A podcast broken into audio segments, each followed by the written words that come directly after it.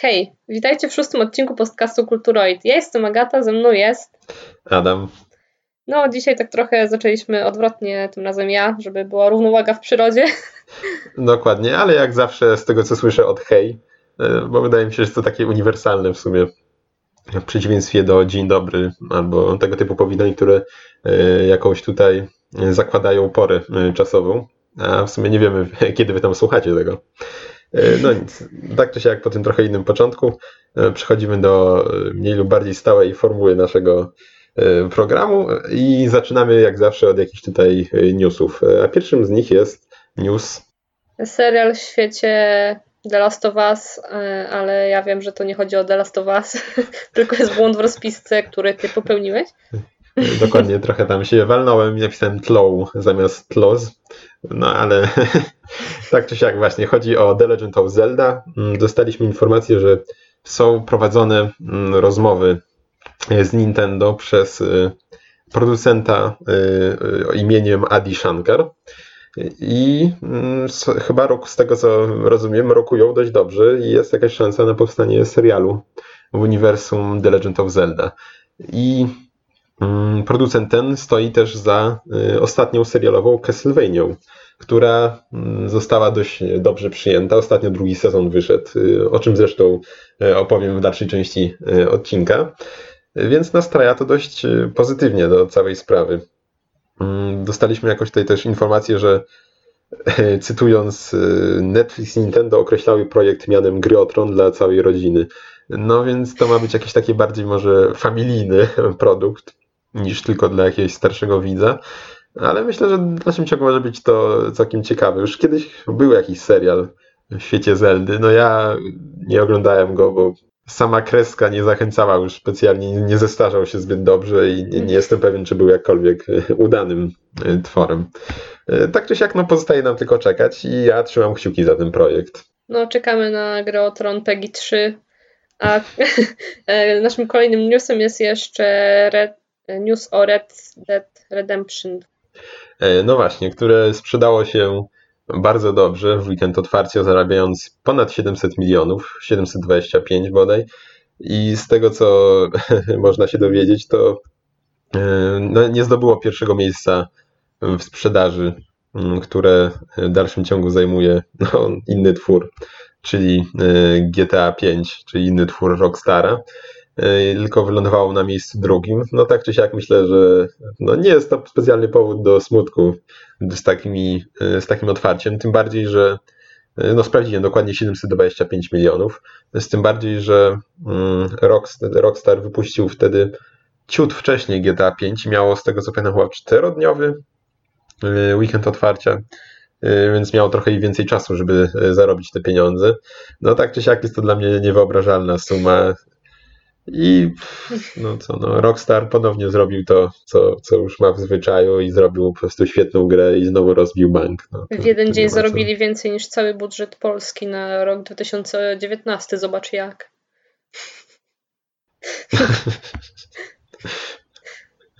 No, ale też wiesz, pytanie ile poszło, no pytanie ile też w sumie zysku na przykład z tego, nie?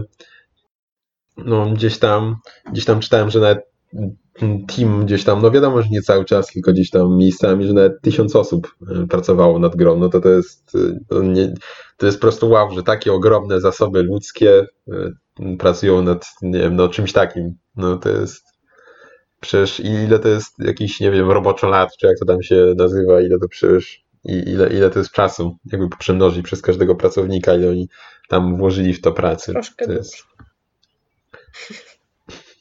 No to, to tro, troszkę. No z kolejnych newsów, bo myślę, że ten już możemy zakończyć. E, było odsunięcie wszystkich tytułów na P S Mini, no i jednym słowem, no nie urywa nic. Już ta lista.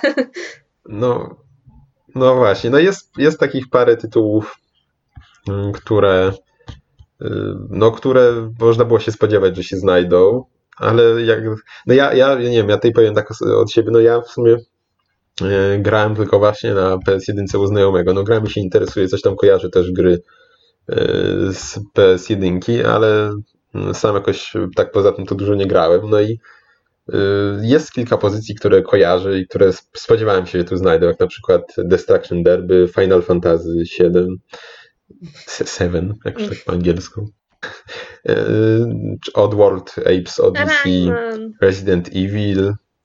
Alright, no tego w sumie nie wiem, czy się spodziewałem, szczerze mówiąc, no ale jeszcze no, jest Tekken trójka, Metal Gear Solid, Siphon Filter, to mi się wydaje, że też takie no, związane, raczej dosyć znany był tytuł, Ridge Racer, Type cztery, Tekken trzy, więc jest, o no i Twisted Metal, no jest trochę gier tych, ale są takie, które też w ogóle nie kojarzę i tak trochę dziwi mi ich obecność, tak jakby po prostu zostały tak dopchane, że a potrzebujemy jeszcze tam, no albo że tak musimy mieć te dwadzieścia tytułów, to ładnie wygląda, lepiej niż dziesięć, to jeszcze tam weźmy coś z jakichś, nie wiem, mister Driller, Intelligent Cube, jakieś takie tytuły, które... No i Super Puzzle Fighter dwa Turbo. No. Tak, no w ogóle bym tego nie utożsamiał bynajmniej. Ja, jak możesz tego nie znać? No może być... Ja, ja, ja nie wiem. A czy, znaczy, no nie wiem, no ja właśnie nie grałem. Może faktycznie sporo osób na przykład się zagrywało w te, w te tytuły, ale może jakoś mimo wszystko się nie przebiły tak do ogólnej świadomości graczy.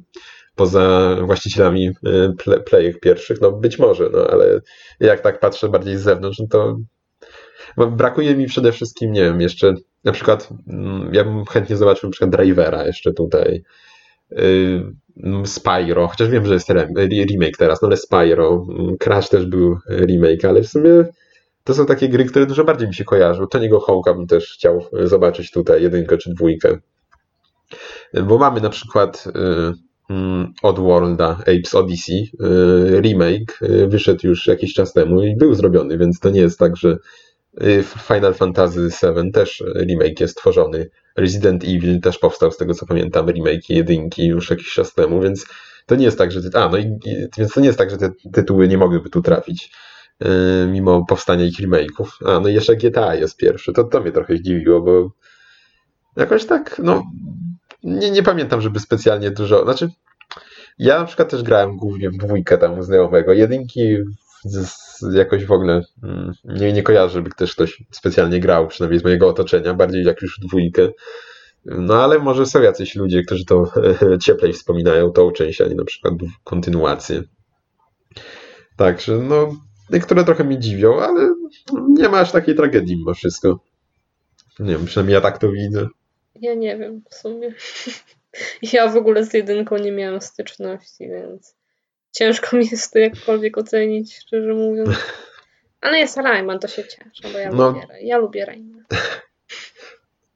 No chociaż jeszcze bym tutaj, no warto też w sumie pamiętać o tym, że jednak Sony to nie Nintendo. Nintendo przecież wszystkie te tytuły, które znamy i kochamy, to przecież oni zrobili sami. Mario, Zelda...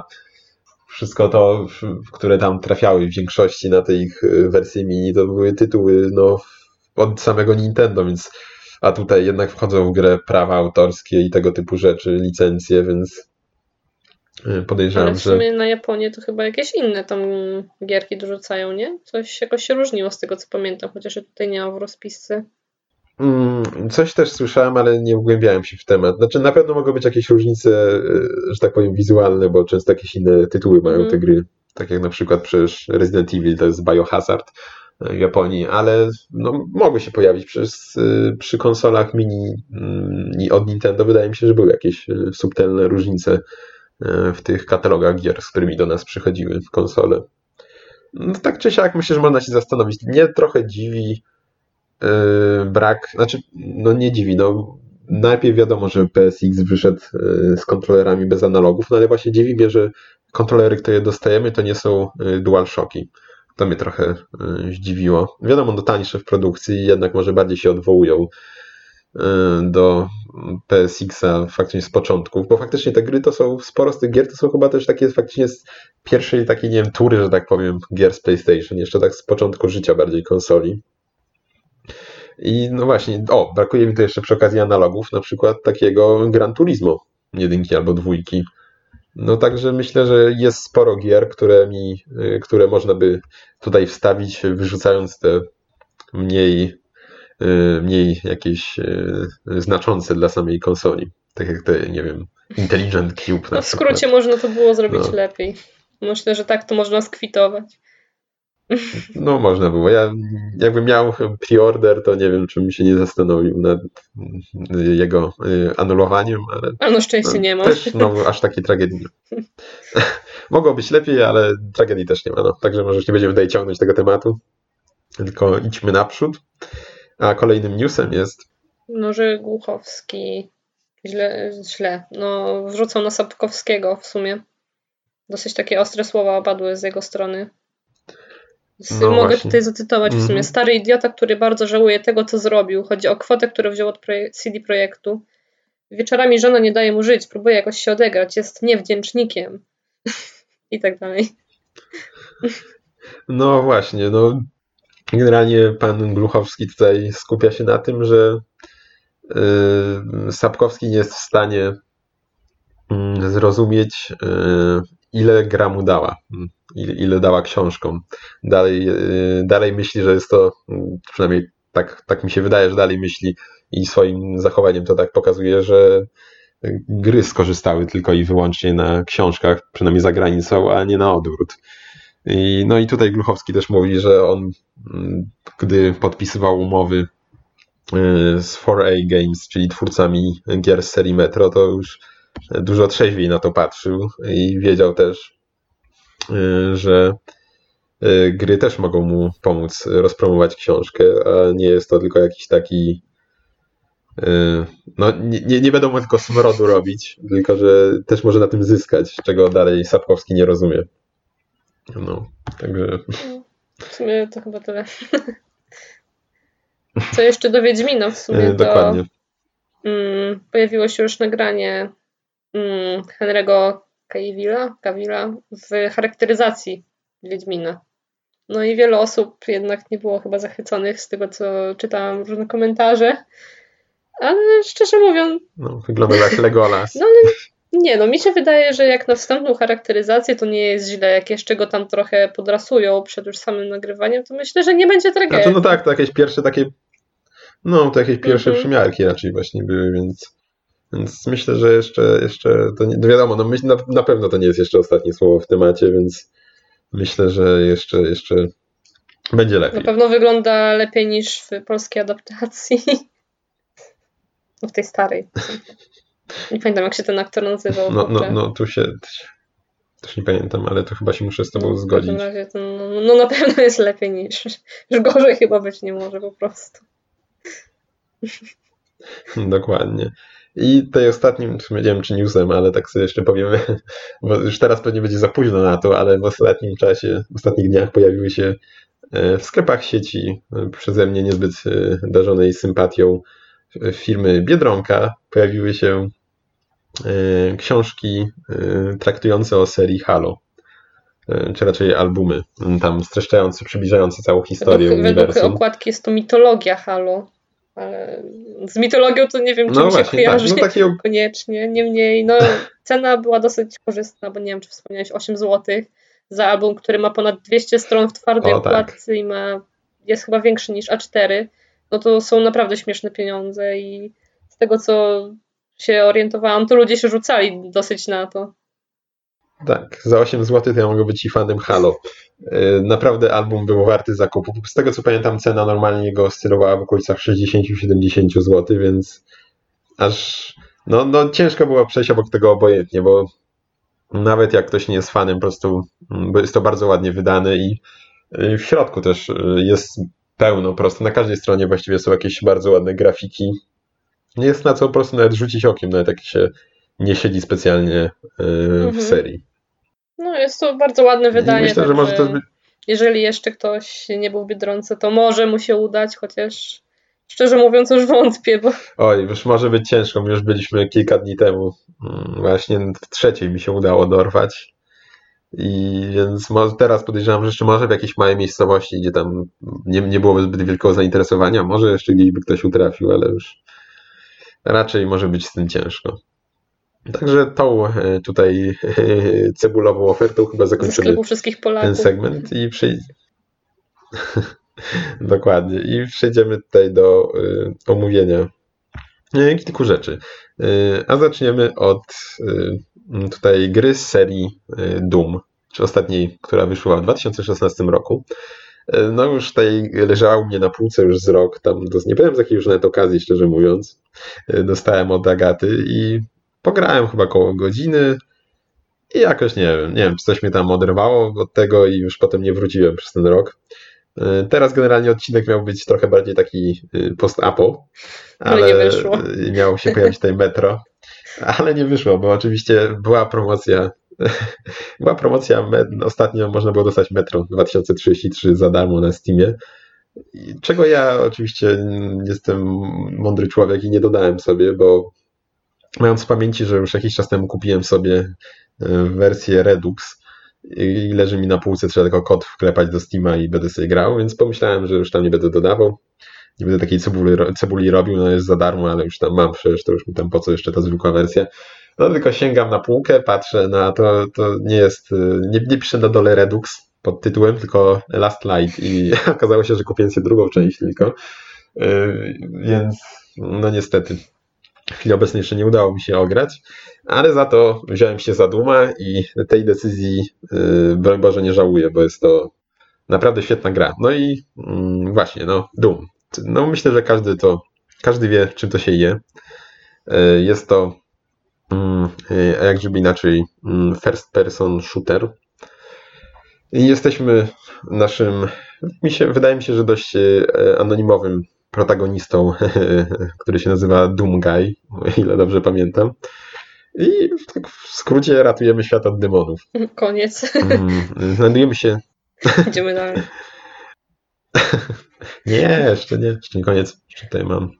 Nie po to tyle pisałem sobie. No więc znajdujemy się, budzimy się na Marsie w bazie korporacji U A C, która prowadziła badania nad czystym źródłem energii, która miała być pozyskiwana z piekła. Sounds like I... good idea. No właśnie, no i oczywiście tam jeden z tam główny naukowiec coś się buntuje, otwiera portal do piekieł i się, no, gówno wpada w wiatrak, że tak powiem. I, i budzimy się właśnie w tym, w tej bazie i już okazuje się, że z tego piekła rozeszła się taka fala, która zamienia wszystkich, zamieniła wszystkich pracowników w demony. No i naszym celem jest pacyfikacja obiektu, że tak powiem, i zamknięcie portalu do piekieł. A pomoże nam w tym cały arsenał broni palnej bądź i niepalnej. Mamy do wyboru kilkanaście broni, od pistoletu, który no dość szybko przestaje robić wrażenie na naszych oponentach, po jakieś karabiny maszynowe, jakieś działka plazmowe, po B F G, znany już z poprzednich serii, który strzela, jak dobrze rozumiem, energią piekła. Także no trochę tutaj jest takiej abstrakcji. Swoją drogą zabawne, bo skrót B F G, jak być może, no myślę, że każdy wie, rozwija się do Big Fucking Gun i kiedy wybieramy broń jakąś, to nad stanem amunicji w naszym hadzie wyświetla się nazwa wyekwipowanej broni i nie mamy tam w polskiej wersji jakiegoś niecenzuralnego słowa, tylko jest w nawiasach zamiast niego napisane ocenzurowany i duży pistolet. To mnie trochę rozbawiło. Oprócz pistoletów mamy też kilka rodzajów granatów, których rzadko używałem. Głównie sobie o nich przypominałem wtedy, kiedy chciałem kucnąć. Tak, ja też czym... sobie miałam okazję się przekonać. Tutaj chcę sobie ładnie kucnąć, żeby przejść przez jakieś wąskie przejście, a tu rzuciłam sobie granat pod nogi, no i czytaj punkt kontrolny. No właśnie, bo niestety kucanie nie jest pod kontrolem, jak wydaje mi się w sporej części G, tylko pod C, a pod kontrolem jest granat. Więc można się dość niemiło naciąć. Mi się nawet w późniejszych etapach gry właśnie zdarzało nie raz, nie dwa, że sobie sam rzucałem kulę, a granat pod nogi. No właśnie, z broni jeszcze. Każda z broni, którą posiadamy, oprócz tego, że potrafi sobie tam strzelać,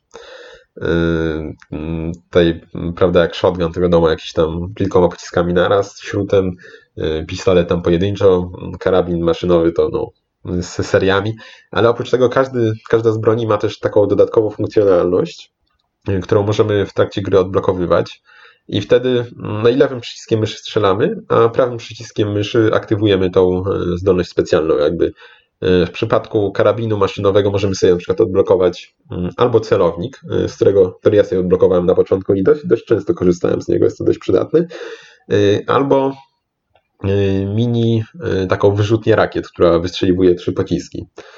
I są też w niektórych broniach, no są to różne właśnie tego typu rzeczy, albo na przykład jakiś mocniejszy strzał, ładowany, a no i jeszcze też oprócz tego, że odblokowujemy sobie tego typu dodatkowe funkcje, to jeszcze usprawniamy broń samą w sobie. Możemy odblokowywać na przykład szybsze przeładowanie, to żeby szybciej nam się ładowała, ładował jakiś ten tryb mocniejszego strzelania, czy też żeby kule przelatywały przez przeciwników, tego typu rzeczy. I te dodatkowe funkcje broni, te takie przystawki jakby, to odblokowujemy w określonych punktach na mapie, gdzie musimy odnaleźć takiego robocika, który trzyma paczuszkę i wtedy u niego możemy sobie wybrać, jaką chcemy przystawkę. I to, to jest nie jest jed... robocik, to jest latający dron wojskowy chyba, a nie jakiś robocik. Robocik. I, i wtedy jednorazowo możemy u niego odebrać takie ulepszenie. I te ulepszenia czasem są gdzieś pochowane, więc czasem trzeba gdzieś się pokręcić bardziej po mapie, żeby je znaleźć. A ulepszenia tutaj, takie jak na przykład krótsze przeładowanie, czy te kule przelatujące przez przeciwników tego typu, to dostajemy, wykupujemy za takie żetony, które dostajemy za zabijanie przeciwników na mapach. Mhm.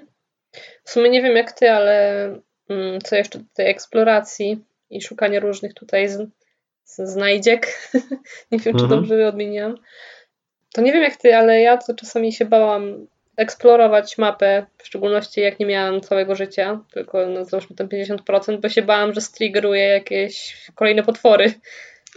Ale też to miałem, co już tu miałem dalej o tym powiedzieć, że no mapy nie są jakoś nie wiadomo jak rozległe, ale są właśnie takie, że są dziesiąt nogi, gdzie można pójść właśnie jakiś sekret odkryć.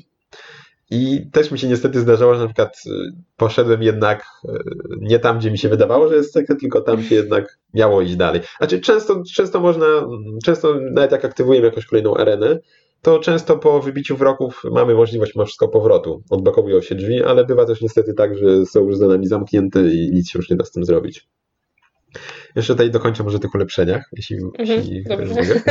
Proszę bardzo. Właśnie mamy też... Możemy odnaleźć też poległych wojowników na mapach, od których takie żetony pretora, jakoś tak się nazywało bodaj, możemy wyjąć i za nie możemy również odblokowywać sobie różne ulepszenia i tam jest na przykład możemy sobie wykupić, żeby nasza postać się szybciej łapała krawędzi albo żeby miała, była niewrażliwa na wybuchające beczki, co sobie dość szybko wykupiłem, bardzo przydatna sprawa.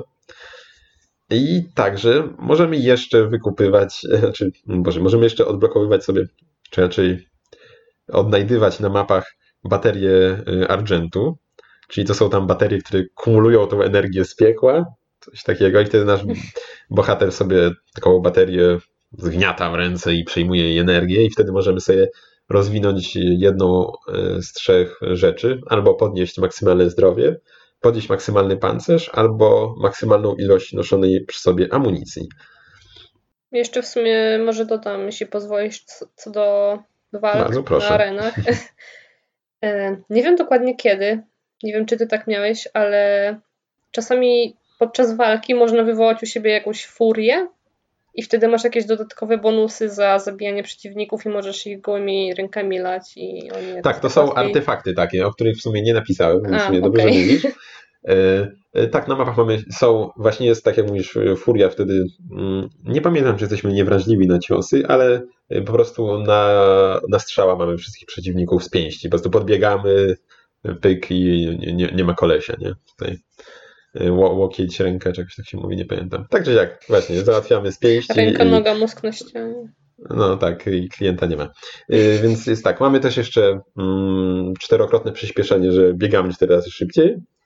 Yy, nieśmiertelność, która mówi chyba za sama za siebie. I czy czterokrotne zwiększenie obrażeń zadawanych. Wydaje mi się, że to są wszystkie takie. Ja się przyznam, że oczywiście zazwyczaj te ulepszenia wpadały mi w oko dopiero, kiedy już załatwiłem wszystkich przeciwników na danej arenie i nie były zwykle zbyt Same. przydatne.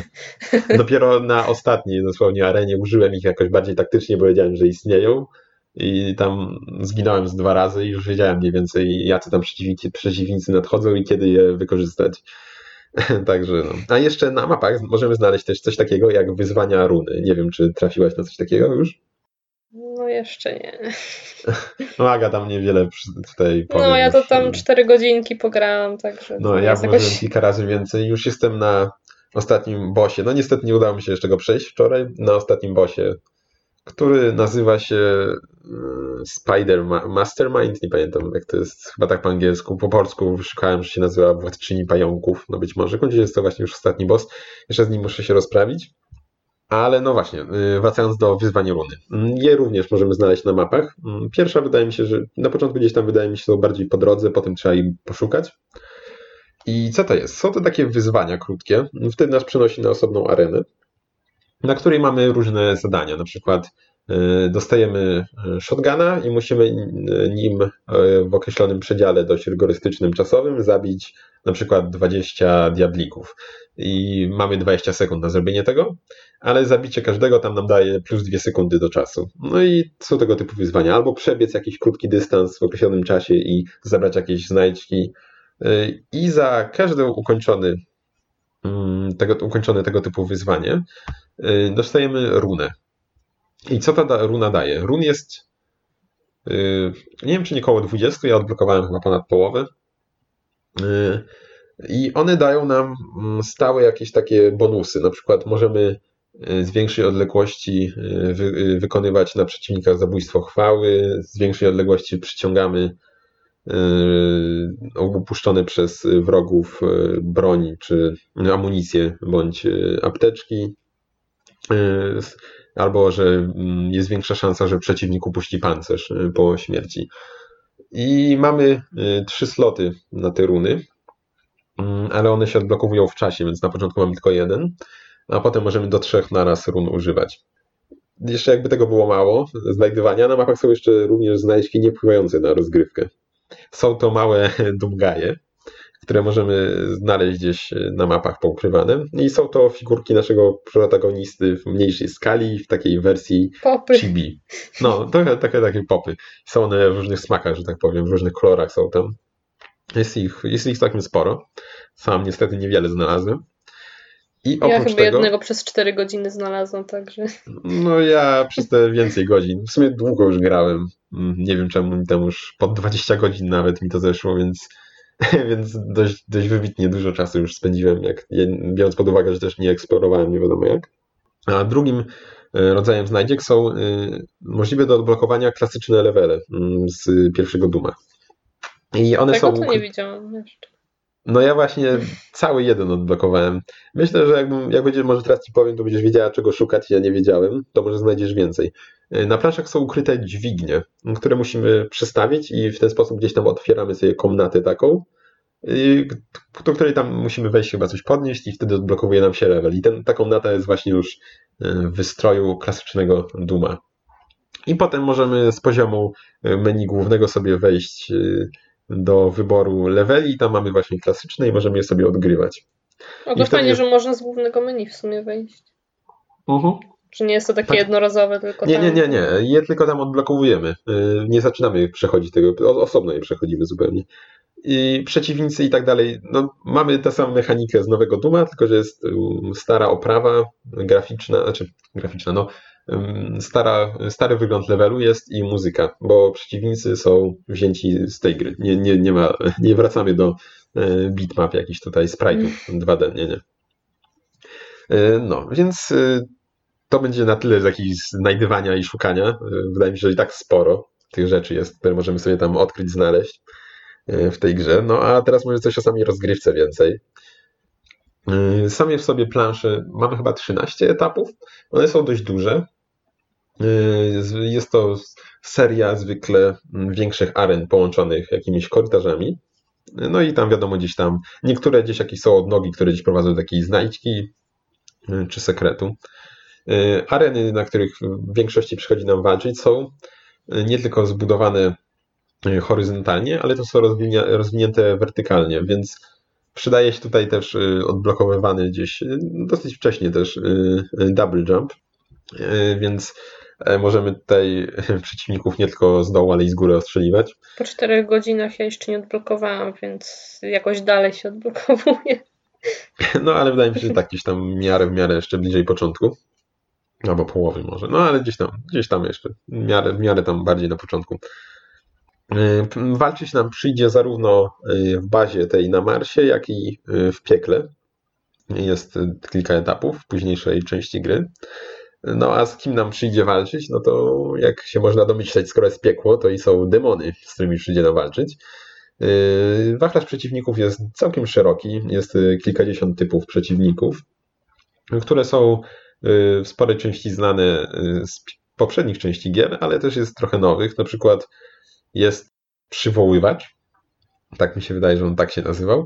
Jest to przeciwnik, który dość szybko przemieszcza się z punktu w punkt na arenie i przywołuje on kolejne demony, więc zwykle ustawia się go jako priorytet w naszej małej anihilacji, by nie umrzeć tutaj w zalewie demonów, które coraz się będą respawnować, dopóki go nie pokonamy.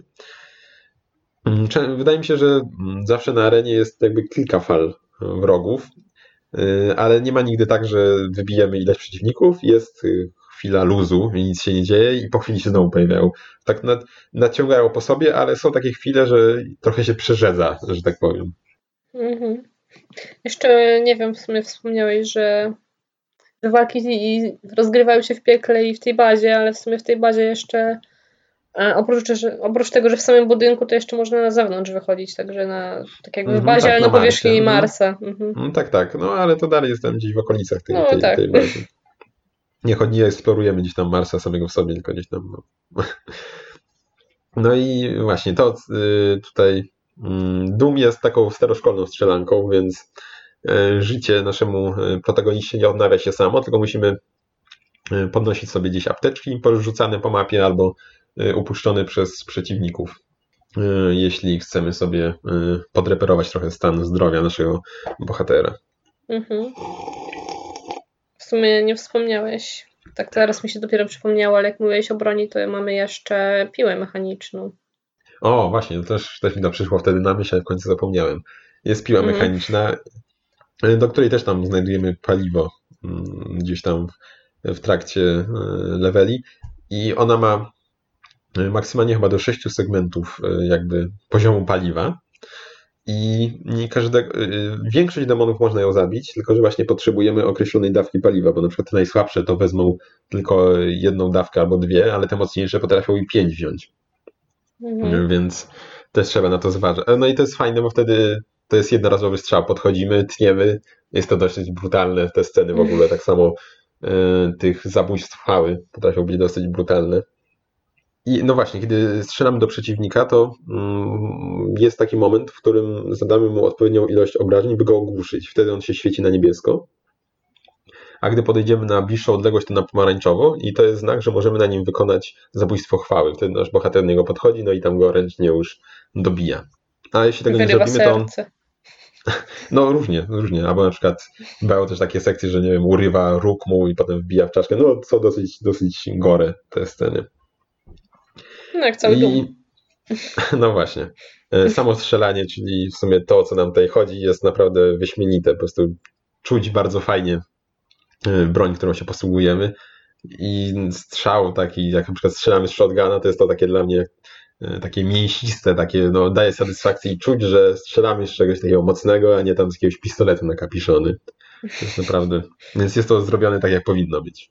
I też, co cieszy, to nie skąpią nam twórcy amunicji. Ja grałem na średnim poziomie trudności. Może na innych jest inaczej, ale Więc możemy się generalnie oddać wesołej anihilacji diabelnych szeregów bez specjalnego przejmowania się jakimś chybionym strzałem, bo zwykle na arenach jest dość sporo porzucane amunicji.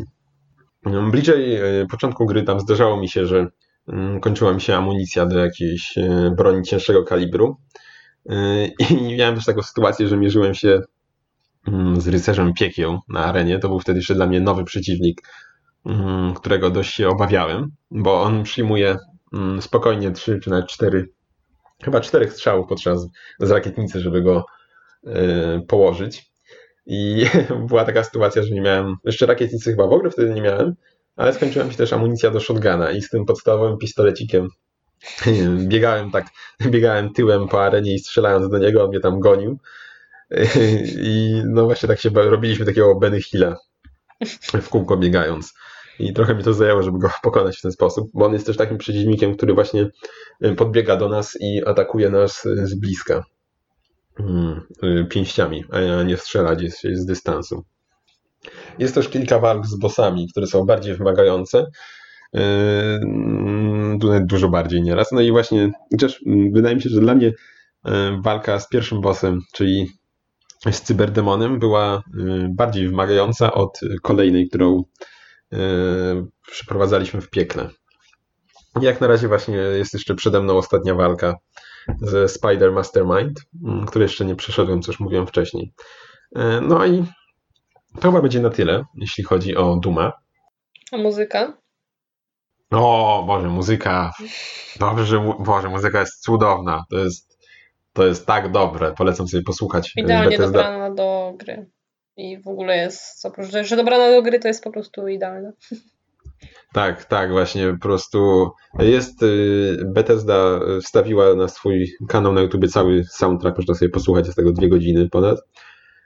No i po prostu tutaj autor Mick Gordon po prostu zrobił świetną robotę, to jest, no, muzyka jest tak dobra, po prostu jak chodzimy, jak chodzimy właśnie po planszach, gdzieś tam korytarzach tego, to tam zazwyczaj jest cisza, ale wchodzimy na arenę, wchodzi po prostu ta muzyka wtedy, pojawiają się przeciwnicy, to po prostu jest tak dobre wtedy, po prostu nie da się inaczej, tylko iść pełnego berserka i no demony są bez szans po prostu wtedy.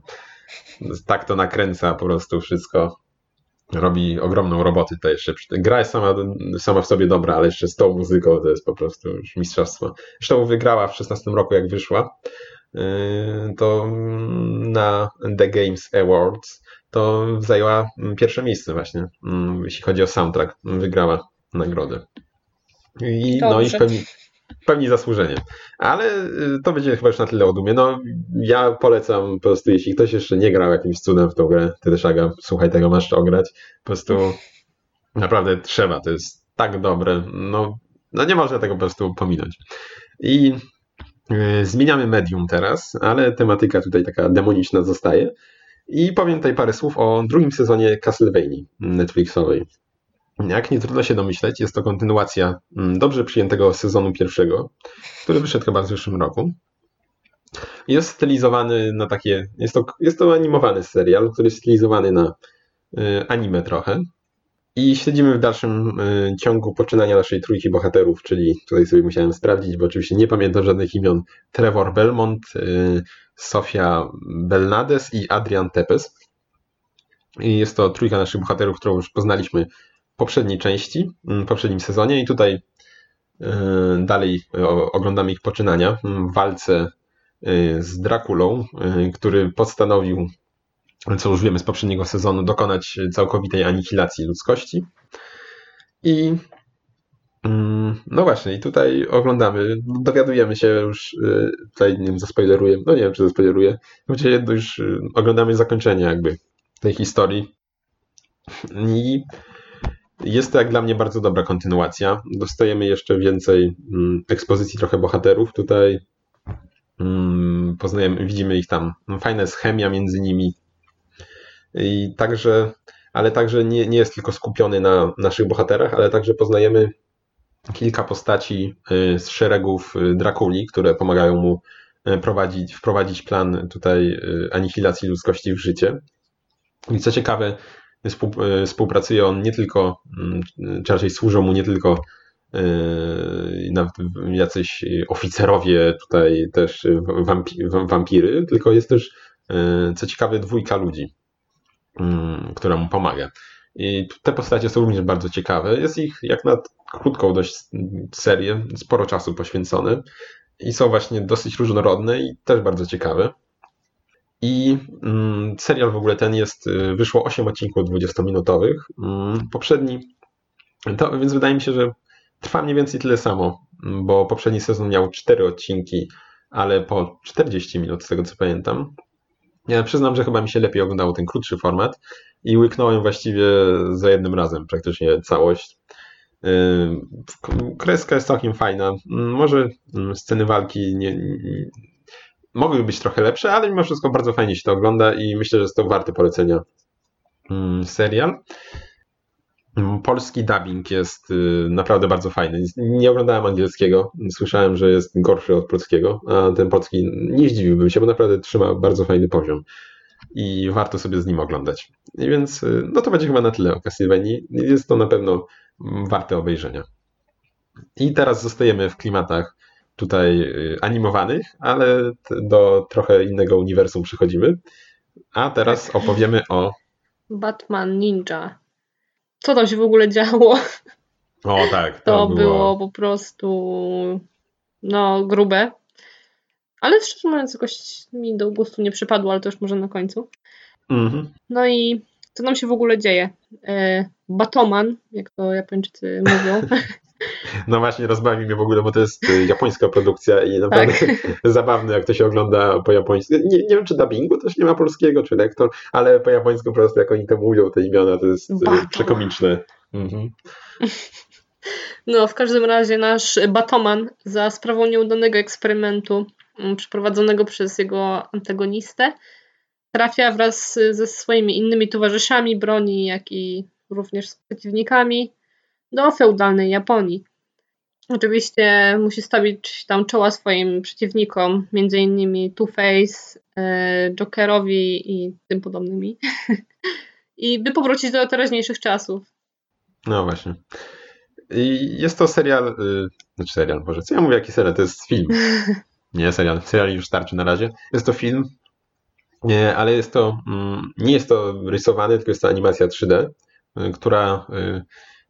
udaje, wiadomo, rysunek jest shading, tego typu zabiegi, ale dzięki Bogu po prostu całe szczęście nie, nie sili się też na udawanie z tej animacji rysunkowej w kwestii klatkarzu na sekundę, więc nie ma sztucznie ograniczonych klatek na sekundę, co niektóre produkcje robią i to zazwyczaj wygląda tragicznie, tylko mamy po prostu płynną animację.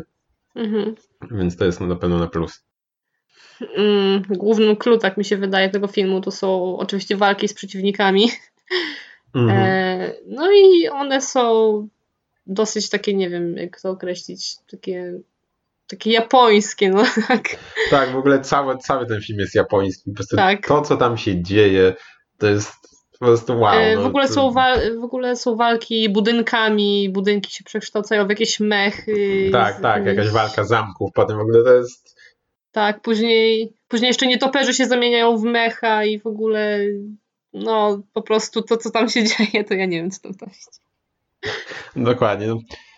No, z tego, co mówiłaś, to chyba nie urzekł cię nie wiadomo jak ten film. No raczej tak nie do końca. No mi się właśnie całkiem podobał. Znaczy, no to, to nie jest jakiś specjalnie dobry film, no to się muszę zgodzić, ale po prostu to jest taki absurd tam się dzieje. No, to no właśnie, dlatego to mnie trochę nie przekonuje, między innymi przez ten taki już taki absurd do granic absurdu. No, widać, że to jest japońskie po prostu. Tak. No, to jest... Ja na przykład bardzo lubiłem, mm, oglądałem też chyba Bartona, jakieś te Batmany, ale też bardzo, bardzo lubię uniwersum Batmanowe od Nolana, trylogię Mrocznego Rycerza, która no, no nie wiem, czy jest, sili się na realizm, potem wiadomo, że to nie ma nic realistycznego, ale jest taka bardziej no nie wiem, czy można powiedzieć, że osadzona tak trochę w rzeczywistości, ale naszej. I ja bardzo lubię właśnie i to jest kompletne w ogóle przeciwieństwo tego nolanowskiego Batmana. Po prostu to, co tutaj właśnie się dzieje, to jest wow, wow po prostu. I mi się po całkiem podobało. Może takie było bardziej trochę guilty pleasure, nie wiem, ale myślę, że warto spróbować i przekonać samemu. i sprawdzić tą produkcję. No, dać jej szansę po prostu. Mhm. No jeszcze z tego co pamiętam, to mnie urzekły teksty w stylu: jesteśmy w feudalnej Japonii, ale ja opracowałam taką technologię, która jest lepsza niż w dwudziestym pierwszym wieku by była. A, no właśnie, bo tam był jeszcze taki motyw, że, że te postacie się... Batman chyba tam jako ostatni, że one się przeniosły z naszego świata tam w krótkich odstępach czasowych różnych, ale że mhm. w tamtym momencie jak się przynieśli, to już jakieś tam lata minęły i Batman tam nadchodzi jako ostatni i oni... i napotka, napotyka taką sytuację, że ci wszyscy jego antagoniści pokonały tam, pokonali rody te różne japońskie i tak. opanowały różne części Japonii i tam rządzą nimi. Mhm. No to była taka walka o, nie wiem, tron, czy mogę powiedzieć tron, ale o władzę właśnie w Japonii w tych feudalnych czasach między no tymi właśnie. antagonistami. Dokładnie, no i tam wiadomo, no, chce się przenieść, musi ich tam pokonać, żeby tam przenieść, wrócić z powrotem do teraźniejszych czasów i no, wszystko odkręcić. No, myślę, że naprawdę, jak dla mnie warto się przekonać, czy komuś to podejdzie, bo jest to na pewno coś ciekawego, coś innego. No ale mogę przyznać jedno, że kreska mi się podobała, że była taka naprawdę spoko, jak dla mnie. No jest całkiem, całkiem ładny. Jest tam taki jeden, jeden taka scena, nie będę spoilerował, w związku z czym, ale jest też taka scena udająca taki y, rysunek, jeszcze jakiś taki y, jakby malowana. Y, całkiem ciekawa. Mm-hmm. Odmienna bardzo stylistycznie. No także to chyba na tyle w tej kwestii. No nie tak, wiem, czy jeszcze coś chcesz powiedzieć. Ja, ja polecam, żeby sprawdzić. No to naprawdę to jest coś tak, no, warto coś takiego zobaczyć, jak dla mnie i sobie wyrobić samemu opinię. No mi się nie podobało, ale myślę, że warto zobaczyć i samemu jednak to rzeczywiście ocenić, bo zdania chyba z tego, co kojarzę, to były też podzielone. Tak, oceny ma takie średnie i właśnie niektórym się bardzo podobało, a innym tak też niespecjalnie. Więc myślę, że warto się przekonać, bo to no, nie, nie codziennie wychodzą takie produkcje. No. Mm-hmm. No to już może teraz zmienimy trochę klimat, bo nie będzie to ani film animowany, ani też w klimatach jakichś demonicznych, ale byłam ostatnio w kinie na Bohemian Rhapsody. No jest to film, który ma mieszane oceny, bo krytycy raczej go nie docenili. Tam z tego co pamiętam to chyba czterdzieści dziewięć na Metacriticu miał. No coś takiego. A user score właśnie był, oscylował wokół osiem i pół, także opinie są podzielone w tej kwestii. A zaraz się przekonamy dlaczego. No i film wyreżyserował Bryan Singer i główną postać, czyli Freddiego Mercurego, wcielił się Rami Malek, znany też między innymi z serialu mister Robot, który ja po prostu kocham, jest cudowny. O tak, tak, tak, tak, tak. Czekamy na czwarty sezon. Tak. Zagrał też również matko Guailim Lee, nie mam pojęcia, czy to dobrze przeczytałam, przepraszam, jeśli źle, jako Brian May, Ben Hardy jako Roger Taylor i Joseph Mazzello jako John Deacon. Premiera odbyła się dwudziestego czwartego października dwa tysiące osiemnastego roku. U nas, z tego co pamiętam, to chyba taka oficjalna premiera to była drugiego listopada. I wtedy też ja akurat się na ten film udałam. No oczywiście opowiada o Queen i o Freddie Mercurym właśnie. Z, skupia się właśnie głównie bardziej na tym naszym frontmanie. Film opowiada... Boże, opowiada. Zaczyna się od... czasu, kiedy Freddie tam pracował na lotnisku i przerzucał, przerzucał bagaże, czyli od jego takiej pierwszej, zwyczajnej pracy. Czyli od, od zera do bohatera poznaję. Tak, od zera do bohatera. No i później jak dołączę do zespołu Smile, który jak wiadomo później się przekształcił już w Queen. W sumie tak naprawdę ciężko jest opisać do końca ten film, no bo jest to taka trochę biografia, także jak tu do końca opisać biografię. Więc może skupmy się bardziej na takich mm, bardziej aspektach samego filmu. Niż... Przynajmniej nie musisz uważać na spoilery. Jakiś spoiler, Freddy umrze na końcu. O nie, jeszcze nie oglądałem, dzięki. No i właśnie było fajnie na przykład pokazane, jak nagrywali pierwszą płytę, kiedy, żeby to zrobić, w ogóle musieli sprzedać swoje auto, w którym podróżowali wszyscy oni razem.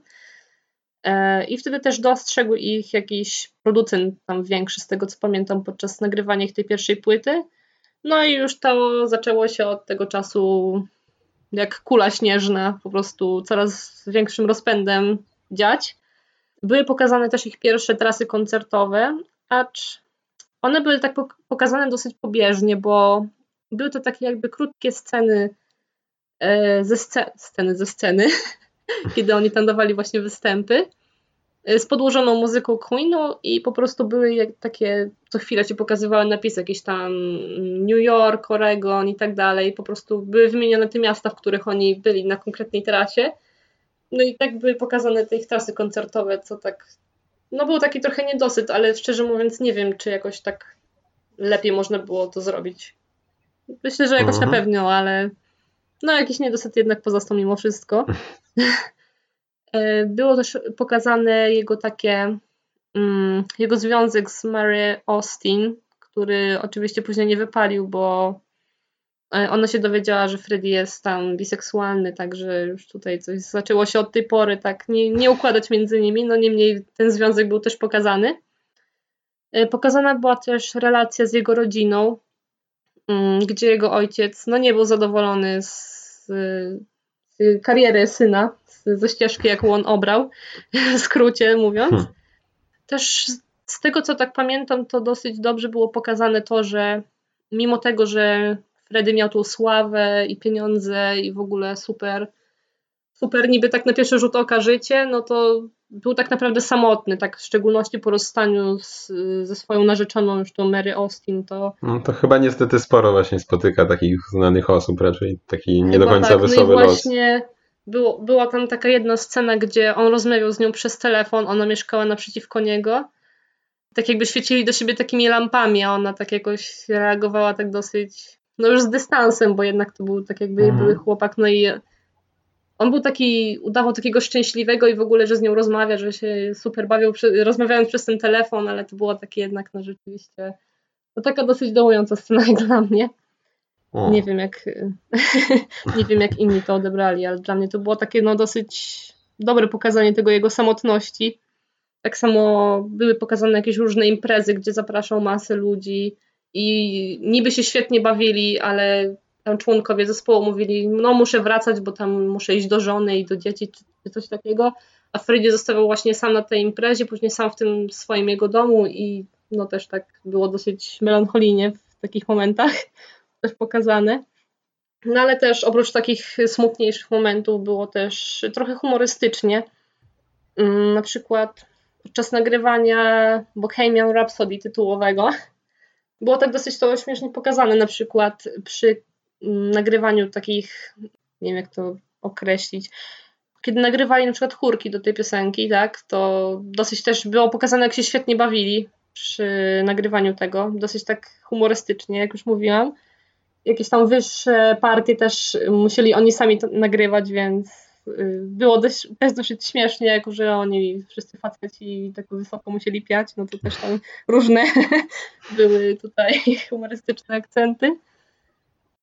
No i też było pokazane parę razy rozmowy z producentami, gdzie na przykład jeden producent nie chciał wziąć tego Bohemian Rhapsody jako głównego singla, tylko dlatego, że tam miał bodajże sześć minut i że jest to za długie, także w ogóle odpada, także też jakieś tam różne perypetie z tymi producentami były.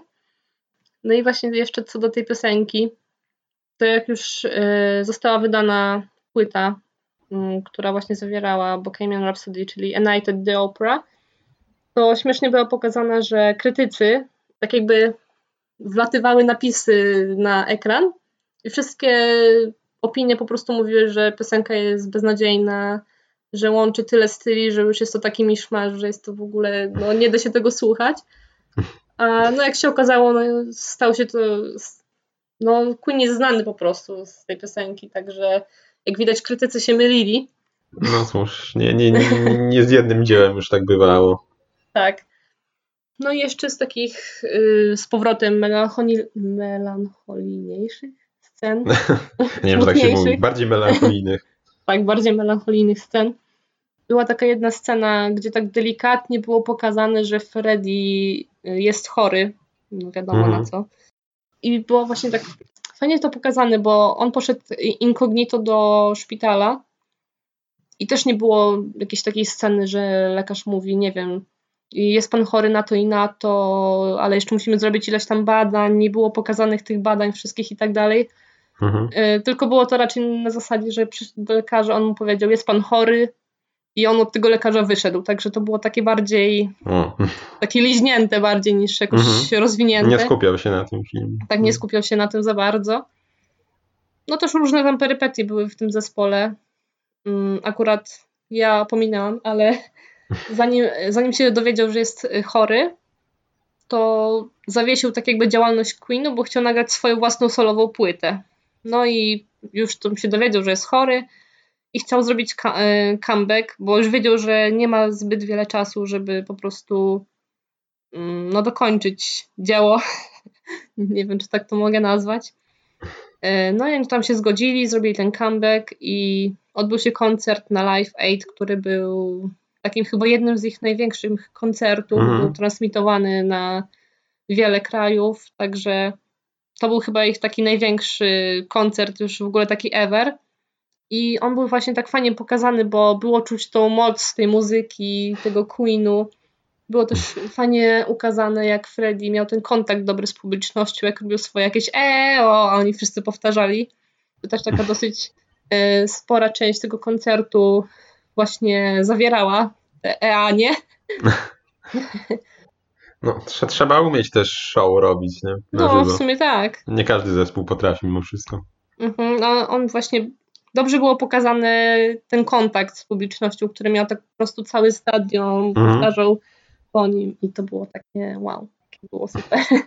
I to też nie było, że ten koncert, że zagrali jedną piosenkę czy tam coś takiego, tylko właśnie już dokładnie nie pamiętam ile utworów grali, ale tam z pięć mhm. myślę, że było, także to była taka już scena dosyć długa. No i potem film się kończy i lektor tam opowiada, że Freddy umarł wtedy i wtedy. Nie było żadnych tam scen pokazanych na łożu śmierci Freddiego, tylko po prostu już lektor całości dokończył po tym koncercie. No, film mi się podobał. Mm. Szczerze mówiąc, nie dziwię się ani ocenom krytyków, ani ocenom widzów, bo film jako, tak jakby go oceniać jako... Sam film, tak, jako taki kunszt filmowy, nie wiem, to, no to rzeczywiście, no nie jest jakiś to taki, nie wiem, majstersztyk taki, że w ogóle ponadczasowy i tak dalej. No jest taki, no, no okej, okay, no takie czterdzieści dziewięć na sto, no, no, no mhm. okej. Okay. A według widzów ta ocena to też mi się wydaje, że zależy od tego, że, no tak, no jest to muzyka dobra, Queen. Każdy chyba lubi Queen, nie wiem, czy ktoś nie, nie lubi. Nie da się wyjść niezadowolonym po posłuchaniu tak. przez dwie godziny. Mm-hmm. Jest też trochę humoru, także nie jest to taka sztywna biografia, tylko taka, no jest taka na luzie bardziej, no nie? Mm.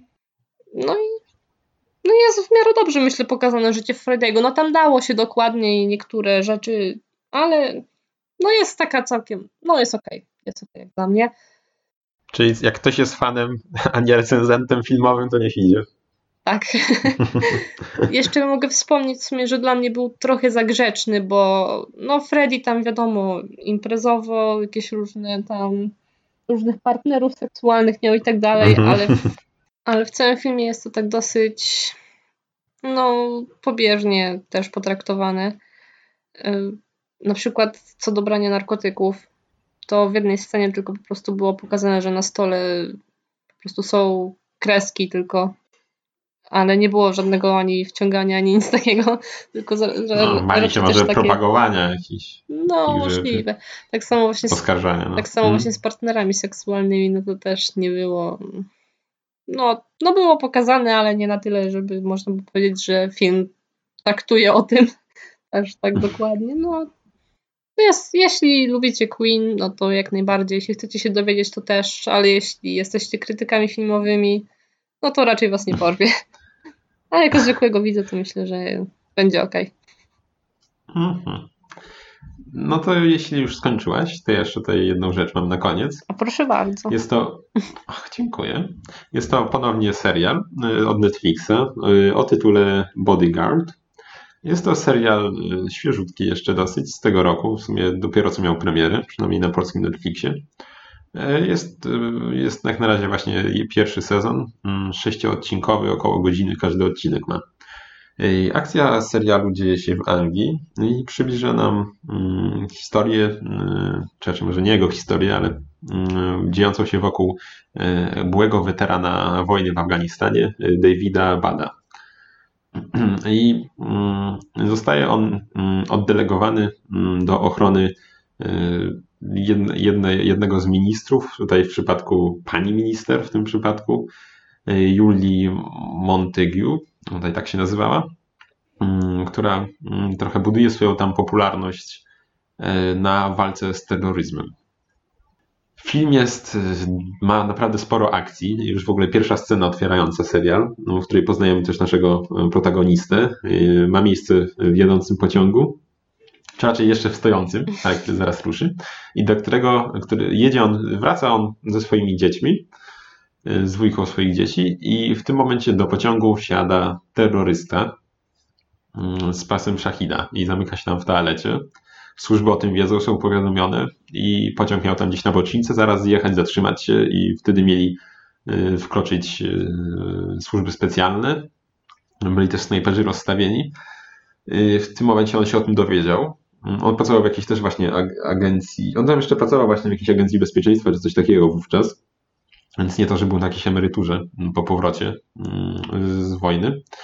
I zaczął działać i poszedł tam do tego terrorysty i zaczął z nim po prostu rozmawiać. I tym samym uratował zresztą sytuację. Odstąpił tutaj od swoich zamiarów terrorysta, nie zdetonował ładunku i uratował być może nie tylko właśnie wiele żyć tym czynem, ale też dzięki jego działaniu sama ta zbłąkana dusza, że tak powiem, może, bo jak się okazuje, to właśnie dowiadujemy się, że została ona zmuszona do tego, też przeżyła, bo snajperzy byli rozstawieni, o czym on wiedział, i zrobił, przeprowadził, wyprowadził tą osobę z tego pociągu w taki sposób, że snajper nie miał czystego strzału, tylko musiałby przestrzelić jego, żeby postrzelić tego terrorystę. Mm. Więc go właśnie poznajemy tutaj jako takiego osoby, która potrafi właśnie, jakoś może jakoś tak nazywa przecież to stanowisko, negocjator, potrafi negocjować. I więc poznajemy go też od tej strony, ale też zauważamy, że jest z nim nie do końca dobrze pod względem tej psychicznym. Ma tutaj zespół stresu pourazowego, tak to się bodaj zwie, po wojnie, ale on nie chce się do tego zobaczyć, nie chce tego zaakceptować i nie leczy się w ogóle w żaden sposób z tym. Widać, że czasem nie do końca coś z nim jest i cierpi też na tym jego życie rodzinne, bo obecnie jest w separacji z żoną i tylko tam w weekendy czy tego typu coś w tym stylu widzi swoje dzieci. Mimo iż ma raczej dobre relacje z żoną, ale no właśnie już nie mieszkają razem od jakiegoś czasu przez to, no przez jego właśnie dolegliwości, których za bardzo nie ma ochoty leczyć. Więc widujemy też właśnie jego słabości, chwilę słabości obserwujemy właśnie, gdy tam się trochę załamuje psychicznie. I właśnie został oddelego- zagrożenie właśnie terrorystyczne po tym ataku zostało podniesione w Anglii i zostaje on oddelegowany do ochrony właśnie tej minister, z którą potem właśnie dowiad- on za bardzo nie, był, nie znał tej persony, czy raczej jej poglądów, i dowiaduje się w trakcie tego, co ona głosi, jakie poglądy, w jaki sposób działa, no i nijak się z tym nie utożsamia, czy wręcz jest kompletnym przeciwieństwem poglądów tej osoby. I właśnie jest taki, no, ciekawa sytuacja właśnie, czy nie wiemy, czy czasem zamiast ją chronić, to czy on się nie stanie największym zagrożeniem dla niej w dalszej części serialu. No i serial cały, w ogóle cały serial trzyma naprawdę w napięciu przez cały czas. Ja to też tak samo jak i Castlevania, to właściwie, no nie wiem, czy w ciągu jednego dnia obejrzałem o tym na sześć godzin, ale naprawdę w dzień czy dwa wciągnął mnie bardzo mocno przez ostatni odcinek, który w ogóle trzymał tak mocno w napięciu. Ja się nie, nie byłem w stanie oderwać. No myślę, że jeśli ktoś ma ochotę na jakiś serial takiej akcji, to jest to naprawdę warty polecenia serial. I warto obejrzenia. A jeszcze się ciebie zapytam, mhm. bo w sumie powiedziałeś, że wyprowadził tego terrorystę z pociągu tak, żeby snajper nie miał czystego strzału. a potem przeszedłeś do tego, że mm, został tym ochroniarzem y, jakiś pani minister, tak? Ale czy mhm. on nie poniósł żadnych konsekwencji tego, że tego terrorystę tak, w taki sposób wyprowadził z tego pociągu? Czy jak to tam... Znaczy tam była taka sytuacja, że już do pociągu wkroczył po tym, jak się zatrzymał. Mhm. On już rozmawiał wtedy z tym terrorystą i skoczyły, wkroczyły już do wagonu te oddziały specjalne. I on, oni chcieli najpierw w ogóle zastrzelić właśnie tego terrorystę, ale on, ale on go zasłonił i nie mieli za bardzo możliwości też strzału z wagonu. I kazał im przysłać sapera. No i w końcu wymusił tak, że saper przyszedł. I na, najpierw zdjęli ten pas szachida mu i potem mm-hmm. on wyprowadził tą terrorystkę. Tam, że właśnie no... Yy, Czyli bardziej pokojowo nie, nie to rozwiązał po prostu. Tak, pokojowo i był raczej właśnie jako postrzegany jako bohater dzięki temu. I dzięki temu też prawdopodobnie w ogóle dostał możliwość, dostał w ogóle taki, taką rolę awans. Jako ochroniarza. Właśnie, no powiedzmy, mm-hmm. dzięki, dzięki temu wydarzeniu między innymi. Dobra, to już wszystko jasne. No, także no, tak jak mówiłem, jest godne polecenia. W ogóle chyba jak na razie w tym odcinku, jak i nie wiem, czy w ogóle w poprzednich, czy było coś, co jest niegodne polecenia przez nas przedstawiane, przy naszej, w naszej, przynajmniej w naszej opinii. No, tutaj Batman tylko był trochę dyskusyjny co najwyżej. I nie wiem też, czy tym samym nie wyszedł nam ponownie najdłuższy odcinek całkiem w możliwe. Historii naszego podcastu. Jak na razie jest tak tendencja wzrostowa, więc oby tak zostało. Dokładnie. Zobaczymy, co nam przyniesie przyszłość. A jak na razie będziemy się już z wami chyba żegnać. Zapraszamy oczywiście was na, was na nasze strony, czyli kulturoid kropka p l. Jesteśmy też na Spotify już od zeszłego odcinka. Także na nasz kanał YouTube'owy. YouTube'owy, nie wiem, YouTube'owy, wolę mówić, nie wiem, to jak, jak się powinno. Koniecznie nasz kanał właśnie na YouTubie, podcast Kulturoid, gdzie na razie nic się nie pojawia poza odcinkami. Jak zawsze mówimy, że może to się już zmieni w końcu i tym razem też powiem, bo już mam nawet pomysł, co tam nagrać. Generalnie właśnie na razie tam się pojawiały odcinki, więc jak wam się nie chce ściągać, możecie też tam słuchać. Także na naszą stronę kulturoid kropka p l, co już chyba powiedziałem na początku. Oczywiście. A miałem powiedzieć o Facebooku. Kulturoid, też tam jesteśmy, może zapraszam was do lajkowania naszej, naszego fanpage'a, zawsze tam jakieś lepsze pozycjonowanie potem i możemy dzięki temu dotrzeć do większej ilości osób. No i to będzie na tyle. Żegnamy się z wami. W sumie I to... czekałam tak? tylko, czy zapomnisz o którymś z naszych kanałów dystrybucji. No właśnie, o jednym powiedziałem dwa razy, widzisz, tak, a nie zapomniałem. Ale udało ci się w tym odcinku, więc na plus. Spisałem się. Tak. Także no, to będzie chyba na tyle z naszej strony. Słyszymy się, mamy nadzieję, że już za dwa tygodnie. Kolejną tutaj niedzieleniem, który to będzie dwudziesty piąty. Dzisiaj nagramy w ogóle jedenastego. Każdy mi się wie, co to jest za data, więc nie musimy tutaj przybliżać, mam nadzieję, nikomu. I jak na razie się z wami żegnamy i do zobaczenia. Cześć! Hej.